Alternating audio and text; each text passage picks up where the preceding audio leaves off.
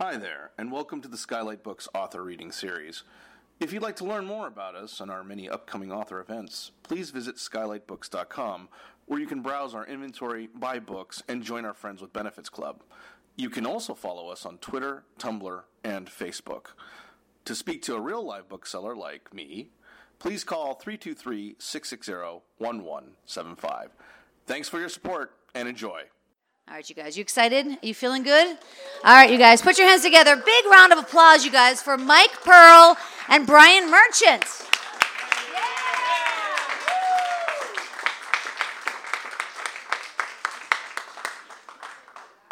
Hi, everyone. Okay, hello. Hello, hello.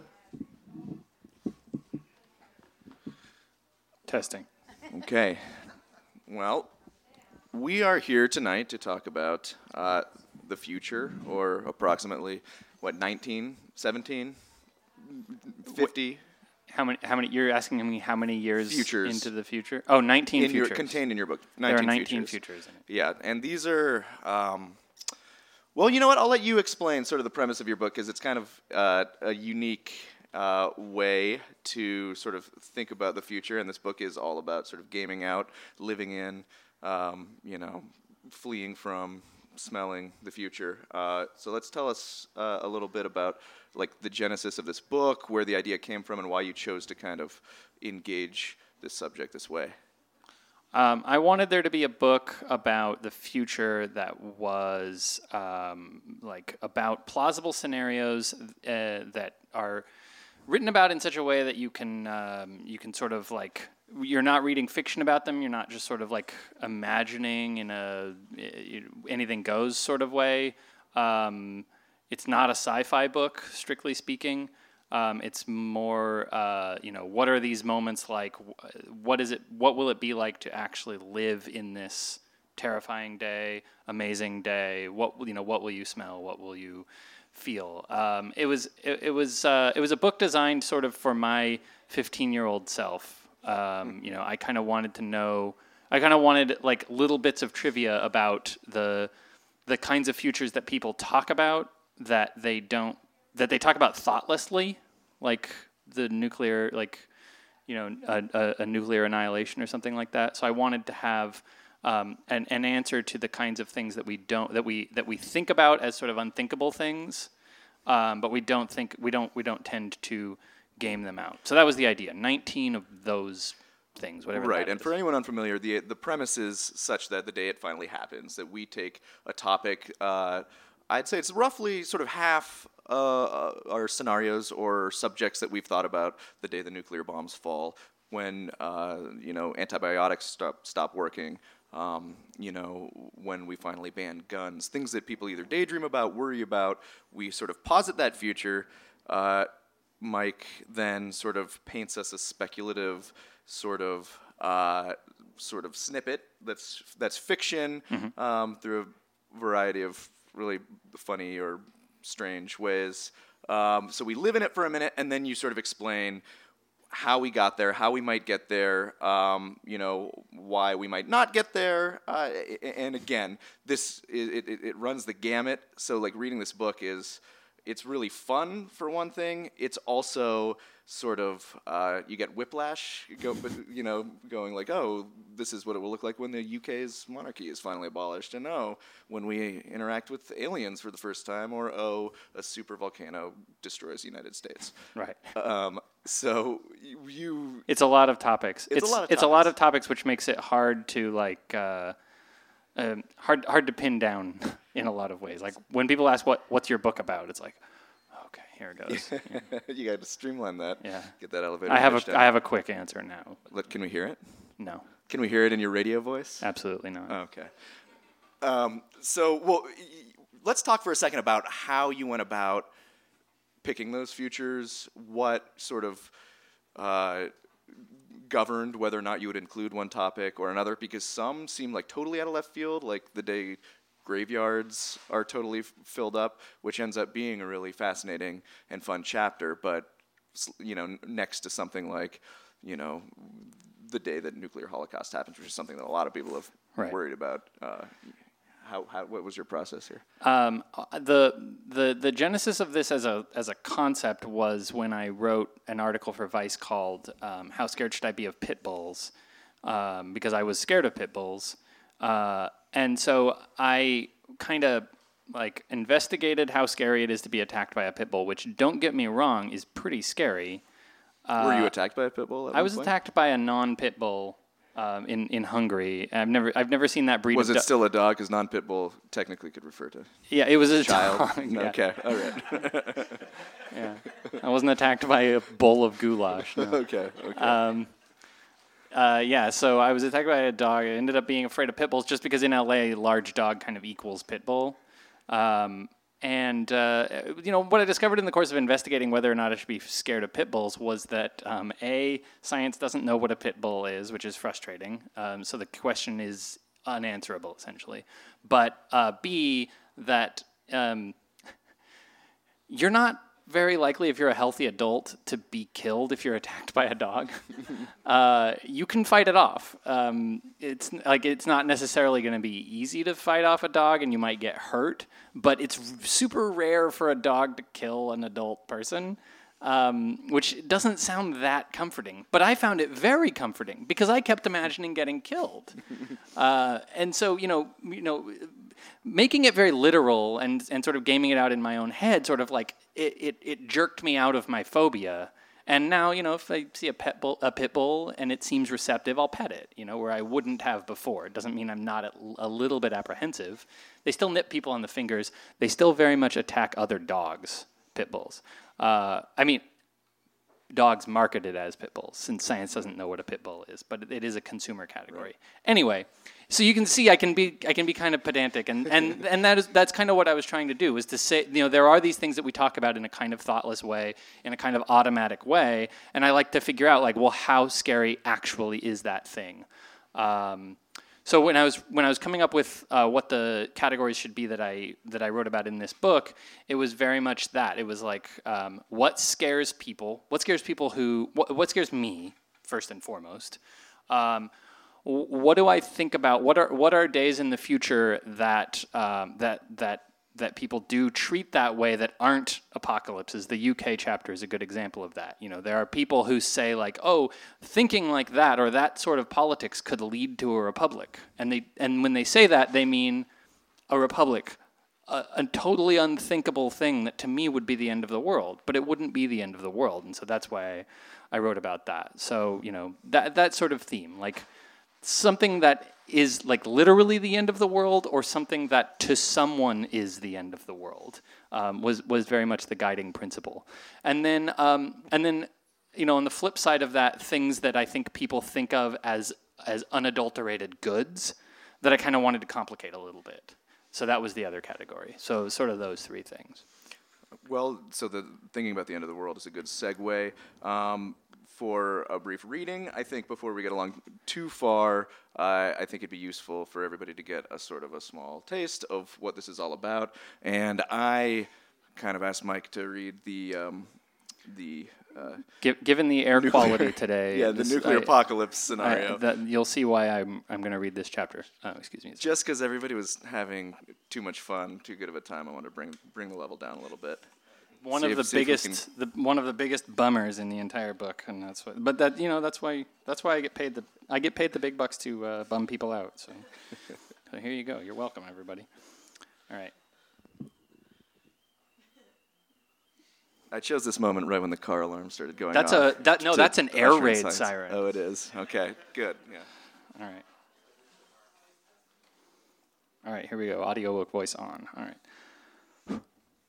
when the nuke started flying the international space station was the best place to watch the show As the deranged leaders of all the nuclear powers drew inexorably closer to war, in those closing days of the standoff, the constant dread had become exhausting. When it finally happened, you could almost say it was a relief. Almost. After the radio operators back on Earth were evacuated and all the communications went silent, the crew just waited and watched. At first, not sure if what they were seeing was forest fires or detonations. Then they caught a nuke going off as they drifted over Astana, Kazakhstan. For a split second, a blinding, white hot spark turned everything white for hundreds of kilometers in every direction. And then it darkened, giving way to a little umbrella that opened fast, expanded, and then faded. Underneath the umbrella, a tiny little ring of dust rose up and then grew and spread outward, starting as a perfect circle and then turning into a puffy cloud made up of tiny apartments, cars, houses, roads, trains, offices, libraries, bicycles, parks, restaurants, people, museums, dogs, and cats. From the ISS, it was all just a little dot, and then a long chain of smoke, longer and thinner than the forest fires they saw from time to time, drifting lazily into the stratosphere. The crew was simultaneously transfixed and horrified. Prokopiev, whose grandfather was from Astana, was inconsolable. But he wasn't alone for long. For the next 48 hours, as the ISS drifted unaffected by the bloodshed quietly unfolding beneath them, similar little clouds appeared over Seoul, Pyongyang, Tokyo, Honolulu, Los Angeles, Houston, perhaps worst of all for the American astro- astronauts Guilford and Sanchez, Washington, D.C., London, and on and on. And then the astronauts all felt nothing. The commander from NASA, who happened to be Canadian, thought his country might have escaped the carnage but that notion didn't last. At first, no one ate or drank. The Russians quietly inventoried their suicide pills. The Americans, lacking suicide pills, quietly contemplated opening the airlock. They all stared down in disbelief, knowing their families were down there, dead or in agony. But after three days of this, they resumed their routines meals on schedule, exercise, and occasionally attempts to contact Houston and Korolyov, all in vain. They lost count of the detonations at some point after 300. And the view was never the same. The fires must have all just burned out of control because the smoke clouds just hung there and then linked up with one another and swallowed most of the planet from sight. The clouds only allowed the crew occasional peeks at the darkened surface, and even then, usually just a glimpse of blackish blue ocean. After a week, most of the clouds dissipated, but they were replaced by a grayish brown haze that hung there like a film that enveloped everything. At the horizon, where the crew could sometimes see the ghostly auras of the ionosphere, now they could just see a, long, a line of smog where the sun illuminated a new layer of ash. Then the smoke thinned, and they could make out enough detail to orient themselves again, but the view of Earth from space wasn't beautiful anymore. On day 40, they finally crunched the numbers. The six of them could last about 88 more days, give or take, depending on how toxic the recycled liquids got. Then slowly it became a grim series of lifeboat thought experiments. How long would it take you to eat me if I died? How much water could you recover from my corpse if you drained me? It passed the time. No one rationed. Why bother? On day 88 of the countdown, they were all still alive and in good spirits, given the circumstances. They had a final breakfast and just as they said they would, the two most senior cosmonauts and the commanding officer took their suicide pills and gave the extra pill to the American commander. They all said their goodbyes, closed the curtains of their sleeping quarters, and expired alone. The Soyuz escape vehicle could only carry the remaining three, and it was time for them to try their luck on Earth. Prokopiev, Guilford, and Sanchez all piled in and decided, if possible, that they'd aim for Korolyov, just before the, just before the war, Roscosmos had prepped another launch vehicle. It seemed as if maybe their best shot at long term survival might be to try to launch that and come back to the ISS with supplies. They figured they could survive up here for about a year if they played their cards right and didn't go mad. Unfortunately, with no one down there to retrieve them from the water, they couldn't very well aim for the ocean, and with no line of sight to the Earth's surface and no way to retrieve information from mission control about a safe landing point, it would be all guesswork. After a reasonably smooth reentry, the chute opened like clockwork, and they all finally saw the land, nothing but yellow and brown, rush toward them. Then they collided with it, bouncing at first like a tin can on a fence post. Then they spun, the G force compressed their guts and drained the, blood, drained the blood from their brains until they blacked out, which was lucky because next they tumbled down a steep embankment, bouncing again, and skidded to a stop in what used to be a forest. Eight hours later, Prokopiev opened his eyes. It was pitch black. Guilford and Sanchez were limp. Prokopiev took off his landing suit and replaced it with his spacewalk suit, which came with two full oxygen tanks. He opened the hatch and emerged in the early evening. He was home in Russia again, but it didn't feel welcoming. He knew from the dirt colored evening sky and the black ash that hung in the air that this was an alien planet. He opened his helmet, held his breath for a moment, and then sniffed. It burned his throat and lungs and stung his eyes. He snapped his helmet back into place, knowing he might never open it again. Maybe he could breathe that air later when he found a bandana and some water. Maybe he didn't feel like it. On the horizon, Prokopiev could make out a town. Could anyone possibly be there? He laughed a little to himself at the thought of it. In truth, he hoped no one was alive in that town. That wouldn't be living. And that's the intro to that chapter. Yeah, and I wanted you to read that one not because it's just so relentlessly Heavy. grim, which it is, but it does such a good job of sort of painting an overview of the situation um, that you're describing, uh, grim though it may be. But it's this sort of detailed, informed sort of voice that you're using to sort of lay out the parameters uh, of what you go on to explore in the coming pages, which is then how does that happen? What are the geopolitics involved in getting to that point? And it does, I think, successfully um, do what you were trying to do, which I believe is to just sort of give sort of a um, a robustness, a sort of um, tactile quality to exploring these futures. It makes a lot more sense. Um, you know, as people, to hear these uh, very detailed stories, to invest in them, and then to try to dive into them. So it's a very unique um, storytelling method, and uh, and so just let's continue that conversation. And if you could just talk a little bit about this particular example, um, wherein you're actually kind of op- optimistic that the chances of that particular apocalypse coming to pass happening uh, are, are kind of slim. Um, so yeah, so what's the, the part the part two of that chapter?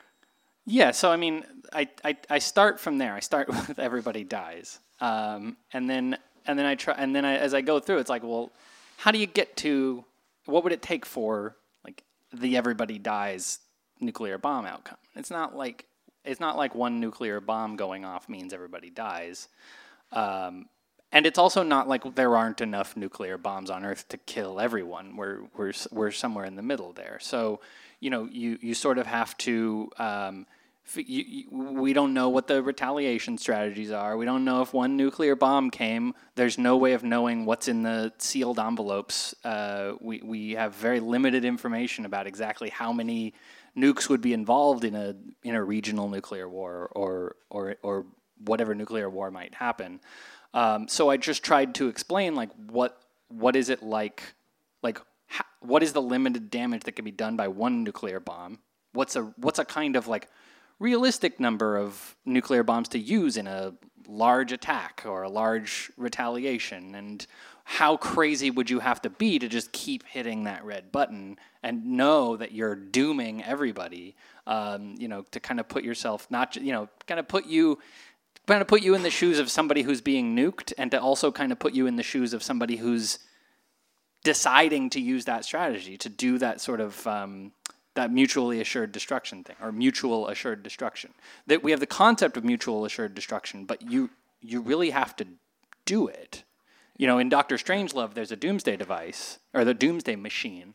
Um, but you know there aren't doomsday machines. You have to give the word to launch all of the all of the nuclear weapons. And, and in, in what circumstances uh, is that sort of really what happens? And is it realistic to assume that somebody would doom us all? You know maybe but, and also not you know, necessarily yeah, sometimes I mean, there's a famous case of the of the Russian. Um, was he a, was he a submarine? But where he yeah saw yeah yeah, yeah. he just tr- died like a week ago too Yeah. that guy yeah um, it was a glitch. He saw the, his instruments were all telling him that the bombs had been launched, and he had a window where protocol dictated that he respond. And Yeah.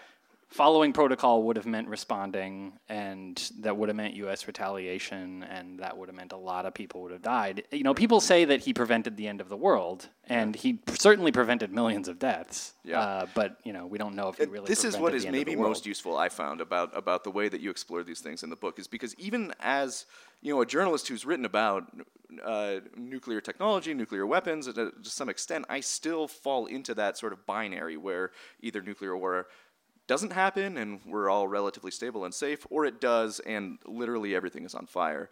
Um, so this book is a really good way of sort of gaming out the actual gradations between those two, which, as you say, it might involve, yeah, somebody gets nuked, but has an arsenal of conventional weapons to go retaliate, um, you know, militarily, or you know, or there's these other deterrents that prevent. Uh, you know, a, a nuclear counterattack, or you know, like even a particular uh, nuclear bomb being dropped is awful, but depending on the target, it doesn't necessarily mean a million people die instantly. Right. Um, and again, you repeat this exercise. A mind-boggling like 19 times over the course. I was I was really surprised at how how in-depth this the, the book ends up being because I read the first three chapters and I was like, okay, he cannot keep this up. and then by chapter 19, um, I was Yeah. surprised to say you did. You know? Yeah, it- my, my, my, my writing, my r- reporting and writing style uh, has been called an endurance test. And Yeah. this was 19 of those. Yeah. Yeah, I w there's got to be a literary award of some sort out there for that. Um, Masochism, literary masochism. Yeah. yeah. So I want to get to some of the fun questions too, like which. Hey, they're all fun questions. They're all fun questions. Good. Yeah, we're having a great time. Um, what what sort of? Uh, I I know you you grade them the scen- scenarios. I don't think there was the one to five. I don't think there were any ones because I don't think you bothered to. Yeah, I mean, there uh, theoretically there's there could be a, a zero. I mean, I don't know how fractions work. There could be a zero out of five. chance Um, of this thing happening. So yeah. which were the off the top of your head? Which were the most likely scenarios you describe in your book to happen? And then we'll do. Most likely would be uh, the day that um, the day that anyone can imitate anyone else. The the deepfakes chapter, basically. Mm-hmm. I mean, that's a, a done deal. You know, that's five out of five. It's it's it's almost here. Um, Right, and the example you use in that one is uh, basically a con artist u- using deepfake technology to call somebody, pretend to be their sister in in trouble, and get them to wire money. get them, right? to, yeah, get Yeah. them to send the bitcoins. Yeah. Right. So this is a future that you're pretty certain is going to come to Well, pass. I don't know. Do you think that future is going to come to pass? Yes, yes and no. I think as you raise in the chapter, I, I think it'll whether or not it's a massive problem depends on the sort of um, quality of the tools that are developed to counter them. You know that can you know authenticate a f- you know video and and what whatnot. So it's kind of an open question as to how disruptive I think it'll ultimately be. Yeah, well, I mean, th- some kind of comprehensive authentication that that if if you could pull out your phone and record something, and then there'd be like some kind of authentication key on that recording that everybody trusted that Yeah. couldn't be faked, Yeah. then that would be really nice. But like, it, it, nobody has. It's that's an idea that's out there Yeah. That nobody has acted on because nobody wants to adopt this sort of like universal video authentication thing Yeah. or whatever that would be. Yeah. No, I think personally, I think that the Seems complicated. Yeah, it I mean, the guy that I spoke to in the chapter was like, um, you know, look at the telecom companies. Uh, they haven't acted to create an authentication key that allows caller ID to not be faked. Because you can look how easy it is to fake caller ID. The, the or spammers spammers call you from your yeah. own number. All the time, Yeah. and it seems like it should be very easy to come up with some kind of authentication system for that, but they're just not motivated to do it. And it looks like we have the same problem with with video. Yeah.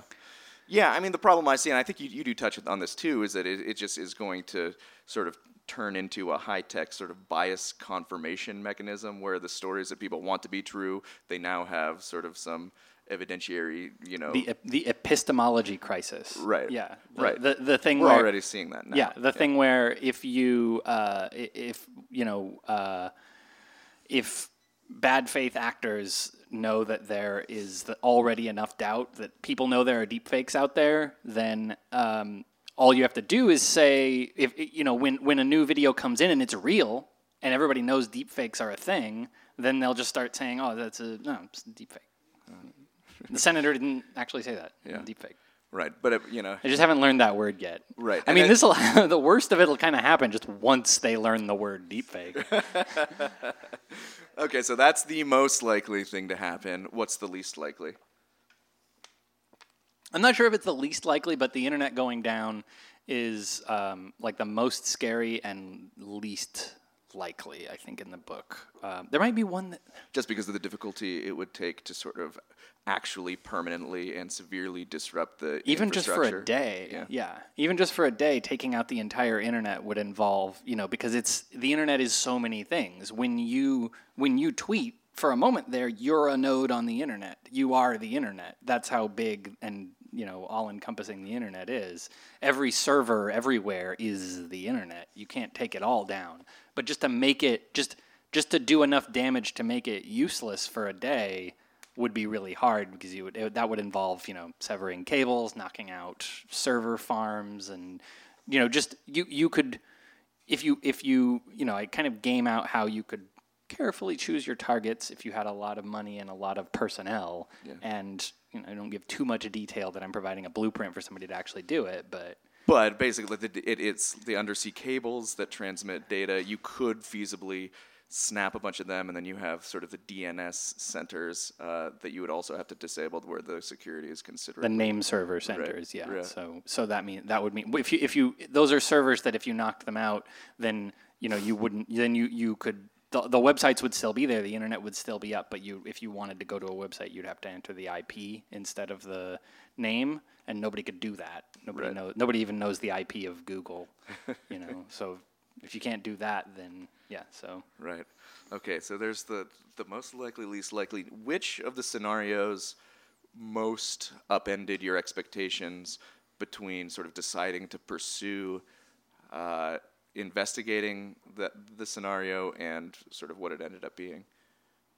okay multi this is going to be a multi-part answer so I'll allow it. so with um, th- with that chapter, the internet chapter, um, I uh, everybody like everybody at first thinks that the internet going down means everybody gets like a day off the internet, and like and and that's that's actually that turns out that turned out when I researched it to be super naive. I wanted to know just how naive that that was, because I was like, oh well, I here I am on the in a coastal city, a media guy. Like, of course, I don't want to go without the internet. That's scary to me. Um, so I, I went out and I found a long haul trucker based in Alabama, and I was like, hey, how much do you need the internet? And he was like, oh, without the internet, I'd be fucked um, he said that he he gets his he gets all of his assignments online. He gets his gas in his truck from uh, an internet enabled card.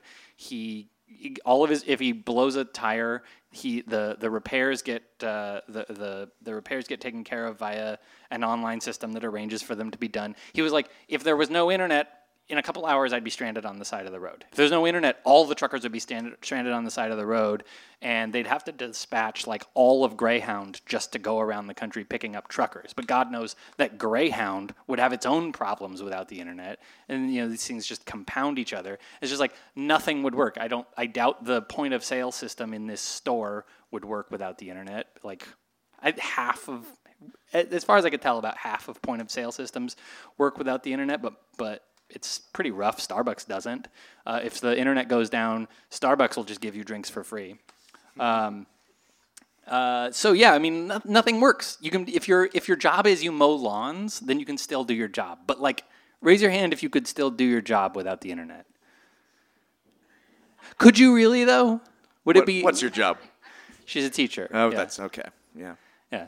She's The only good job. Yeah. Okay. Congratulations. Yeah. Yeah, fair enough. I mean, I, I mentioned that. I, I, I touch on that in the book. When I was a substitute teacher, since they use online, since they like recruit substitutes with an online system, then there wouldn't be substitute teachers, and the front office of your school would be in probably a big mess. Like, the bells wouldn't work. Yeah, there we go. There's always something. Still improvise though. but anyway, I mean, it You- would The, it would you- do the a- bottom line is you got to rewrite the book.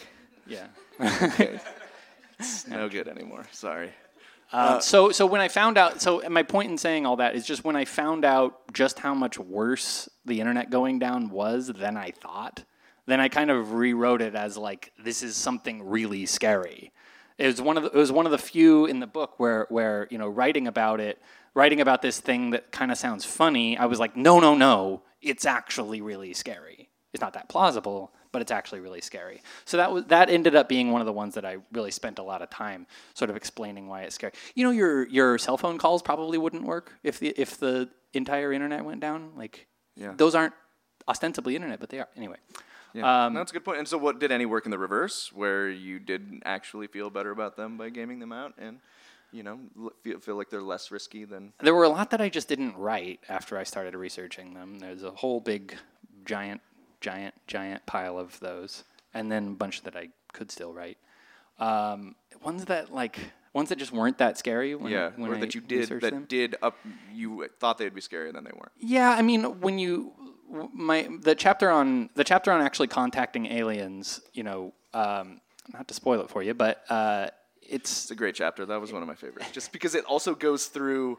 Like, I didn't realize that there was a whole sort of bureaucratic protocol that, like, Yeah. if they make alien contact, then it's like Yeah. a nine-step. Like, pro- you have to do this. You have to call. You know, like you have Right. to check in with this. It has to be authenticated. You have to like. Yeah, Yeah, it really sets cool. into motion. Now, this- and those are all those are all participants in that program for for all of Right. these SETI institutions. If you discover aliens independently, like if you do it with your telescope at home, you don't necessarily have to follow those protocols. And like one of the things that's interesting about those protocols is that they are not they're not enshrined in law in any way, including there not being a protocol or a law that says that you can't say hello back. If the aliens send out a hello in every direction, you you you probably shouldn't say like "Hi, we're here."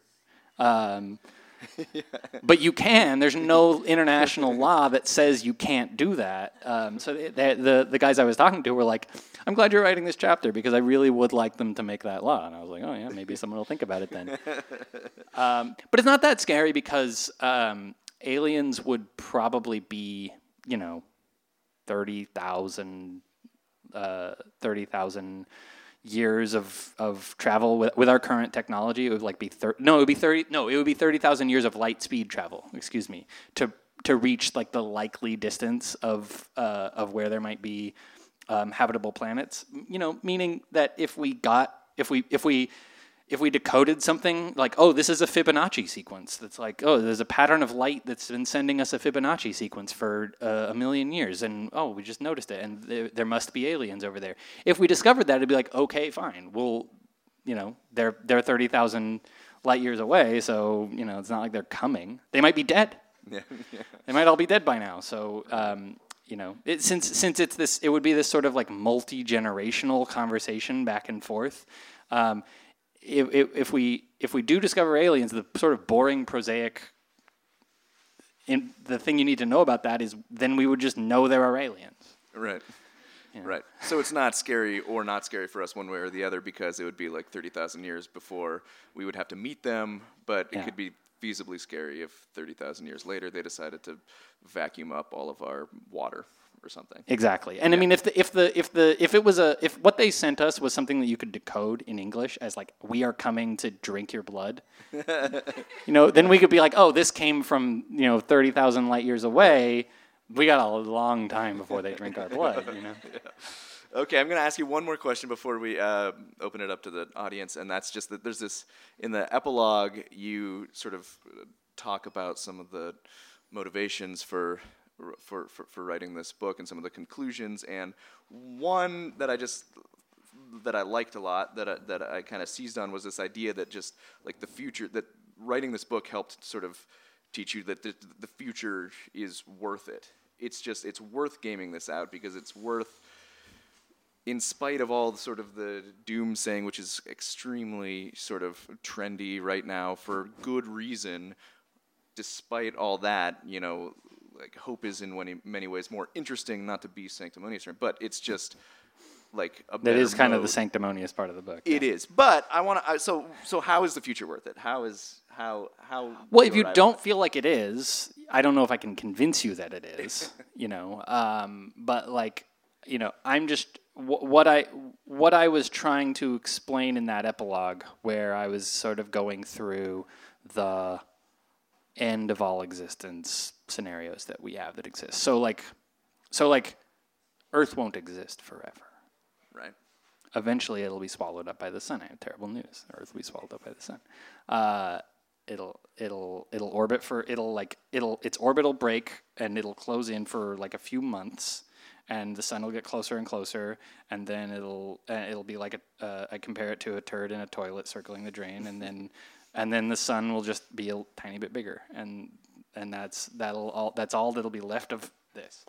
Um, but by th- I mean that's so far in the future that by then we you know we may well have colonized the cosmos. And you you can choose to believe that we are too stupid and we are too there's too much infighting. Human humans are such a waste that we would never get our shit together and like travel across the cosmos.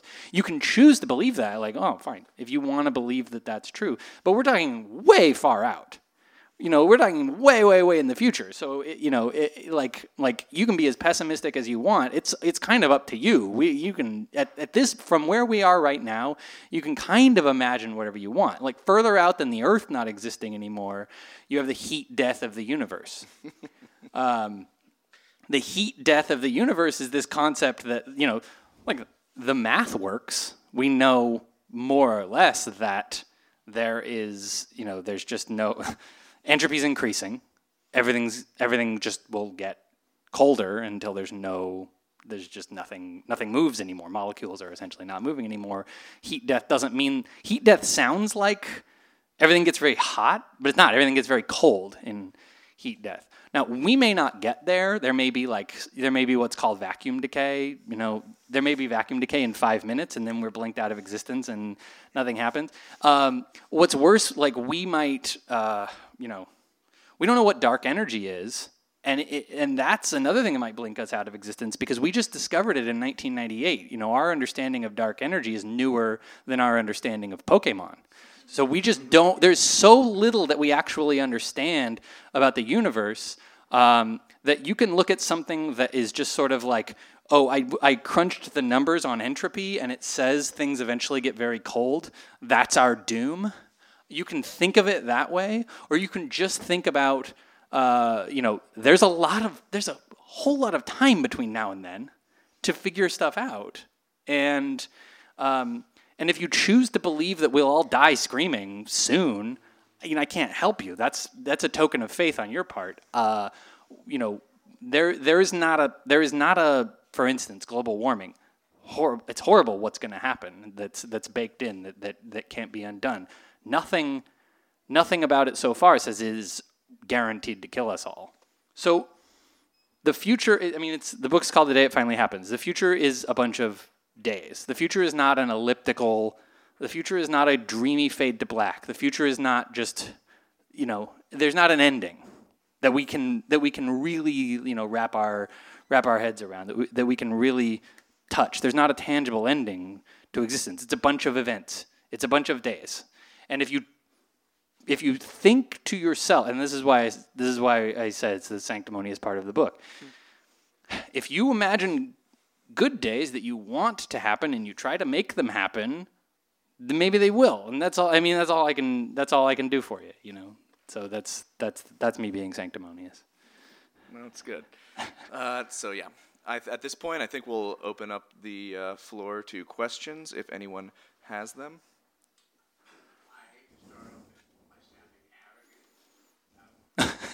Me too.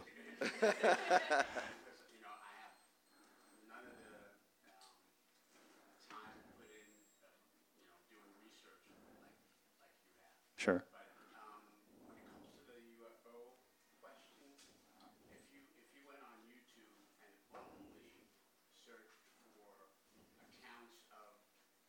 UFOs that come from, let's say, um, U.S. Air Force pilots, or you only look at statements from NASA astronauts of their accounts of what they saw during different missions.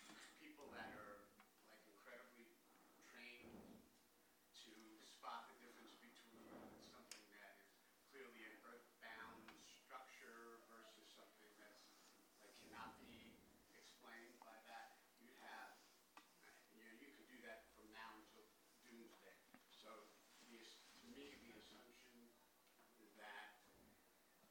would arrive is To be clear, just interrupt. It, the, the way that this this is a result of my framing it. The, the book is kind of about it, it, the example he uses is how SETI is u- looking for particular heat signals. I didn't ask Yeah. them to draw the little picture of the UFO on the cover. They did that on their own. but no, I mean you're ta- you're talking about the the re- the the um, the recent crop of um, declassified military videos of, of these you know these feats these yeah. feats of acceleration by a- airborne matter that uh, that cannot be explained by anything that we know. I mean, it is it is pretty clear that there's some phenomenon that's been observed that cannot be explained by what we know. But you know, you know, to that I would just say that uh, that there have always been phenomena on Earth that we that we haven't yet explained. You know, this is just this is the new this is that's the new one. We there's there is not yet an explanation for what that is. Maybe it's extraterrestrial in origin, but like, you know, I think I think that a lot of um, th- there was a time when I was going to speak to people who had encountered aliens uh, for this chapter, and I and I didn't out of respect for those people. Because I I kind of had I kind of had I kind of had no way to marry the assumptions of the the the, the SETI researchers who are who are, you know the people like Jodie Foster's character in Contact, Which is are- what I was trying to say earlier. Is Yeah. that like that's sort of like the, the this is where sort of the foundation of the chapter is laid. Talking to these researchers and the work that they do, which is searching for a specific um, set of uh, uh, you know signals, or they're trying to detect something. That, yeah. I couldn't I couldn't really marry that with with paranormal researchers or or people. I mean, I guess the short answer is that I do not take it as an article of faith that those recordings are of something that doesn't originate on Earth. They they are clearly of something that we don't understand as humans yet, but but it wouldn't have really served my chapter well to just assume that that that those recordings are of something from another planet or another, enough. another enough. world. Does anyone else? Still a possibility. The It, door I mean, open. anything's anything's possible. Does but any- yeah, does- yeah. It's a lot of lot of lot on aliens. Yeah. I guess. What was your pitch like to the publisher to write this book? In other words, what was the beginning, middle, and end? And did you keep changing that as you were writing it? the beginning, middle, and end. In other words, when you pitched it to the to a publisher, Yeah. did, what, did you have all of these circumstances outlined, or did you come up with new ones as you were writing? it? Oh, okay. The ones. Let's see. What was? I'm gonna consult my table of contents. One moment. Uh, let's see. Um, the day humans become immortal was in the original pitch. Uh, the day antibiotics don't work anymore, I think, was the n- first one in the original pitch. Uh, the day the last fish, the last fish in the ocean dies, may or may not have been the original pitch. The day the U.S. bans guns, that was also like top of the list So somewhere in, somewhere out. somewhere in yeah. Uh, so uh, as far as the final list of as far as the final list of topics, I I, I mean So how I didn't work that it? out How did you pitch it? Like, did you pitch it as? I sort pitched of- it as a title. It was always called "The Day It Finally Happens." From the moment I thought of the book, the moment I thought of the book was the moment I thought of the title. Um, that's a little tip for people who want to write nonfiction books out there. Think of Yeah. I'll second that. Like, I, as somebody who's pitched nonfiction books before myself, just like, and not not always put the title deeply secondary and kind of like, oh, this this subject is great, but having that like killer title, I mean, it shows they the publishers really responded to this yeah, pitch, yeah, yeah. right? Yeah, the publisher. Yeah, I got multiple bids. Yeah, it was. It was. Uh, it, it worked well. Yes, in the hat. If it doesn't spoil any potential sequel plans, uh, can you tell us about uh, one or two of the, the chapters that just didn't quite make the cut? And you got Okay. Um, I uh, I researched. I did a. I did no. I, well, researched. I wrote a chapter on um, Israel and Palestine finding uh, peace, and I could not make that chapter anything other than. Um, it would be an uneasy peace that might not actually be peace. Uh, and, and it was a long chapter, and it and it took many forms, and it just ended up being something really unsatisfying to read. Um, so that was something that I wrote. I wrote a chapter on um, the day that uh, the day that the day that anyone can understand any language. Um, that I just I hated it when I wrote it, but I'd love to write it in the second one if there's a second one, because I still think that's a cool idea. It's just like I didn't like what I wrote. Uh, and uh, the day that, um, oh, and then there were a couple of ideas that that everybody wanted me to write that I didn't. The day there's a robot uprising, um, that's already here, so I'm not ever writing that one. Uh, and uh, and then the other one is the day there's a zombie apocalypse, which I'll write in the I'll write in the sequel if there's ever a sequel because everybody wants to read that chapter for some reason. It's zero out of five plausibility, but I'll write it sure uh, since there's so much demand. I'll tell you the one that I was surprised wasn't in there, and that's the day that we that global temperatures pass uh, 1.5 degrees Celsius. Yeah, well, I mean, stay tuned on Okay. global all right, warming stuff. Yeah, Little appetite witter. Anyone else have questions? Yeah. Please, You more questions. Crystal ball right here is. Yeah, I know knows- the knows entire future. He's researched the future. You have your shot. There it is. Okay. When you line up all of the 19 kind of conclusions that you come to, the 19 eventualities, is there anything that you kind of learned about us? And uh, yeah, it is it's it is always a f- like the thing itself is something to write about and then it is always it is always just as interesting to write about how we will overreact to whatever the thing is um, eh, you know you just look through the, look at the history of um, the, the antibiotics chapter is a really good example of this. If you look at the history of uh, the, especially the recent history of epidemics, it's not like reading a history. I mean, I don't want to say that Ebola is terrible and it's a horrible tragedy, and I, and the reaction to it was it was an underreaction in the case of Ebola. But if you just look at disease outbreaks on the whole in recent history, it's the history of human overreaction, and that was how that was kind of how I framed that chapter, the the antibiotic chapter in the book. As dangerous as it is to run out of antibiotics, it's just as dangerous how how much we're gonna panic when there's a big when there's a big outbreak of antibiotic resistant. You know, I used a I used a kind of um, parrot parrot fever that's real in the book. I made it antibiotic resistant, and I made people absolutely freak out over it because they will. You know. The interesting thing about that one too was that like the overreaction has helped fuel the problem because everybody prescribes too many antibiotics. Yeah, right. now, Yes, and exactly. yeah. Yeah, we're, we're yes. I learned that. I learned that to a large extent we are our own worst enemy. Yes. Is that what you were getting at? Yeah. Yes. Yes. Yes. Humans are terrible. Yes. All right. Oh, you do. I have one more question. Yeah. Um, what about oil? What about when the oil runs out, as it were? The oil. Okay. It- Uh, That There's- is one of the chapters. there is a chapter on the day that Saudi Arabia pumps its last barrel of oil, and what I'm positing, in in a way because it's what I hope, um, and and I and I choose to believe that this is what's going to happen, is that the political situation has just made it impossible for there to be a petroleum industry anymore. It's not that we run out of oil. You know, I, there a, a, a few decades ago, people were paranoid about peak oil, which was something that didn't happen.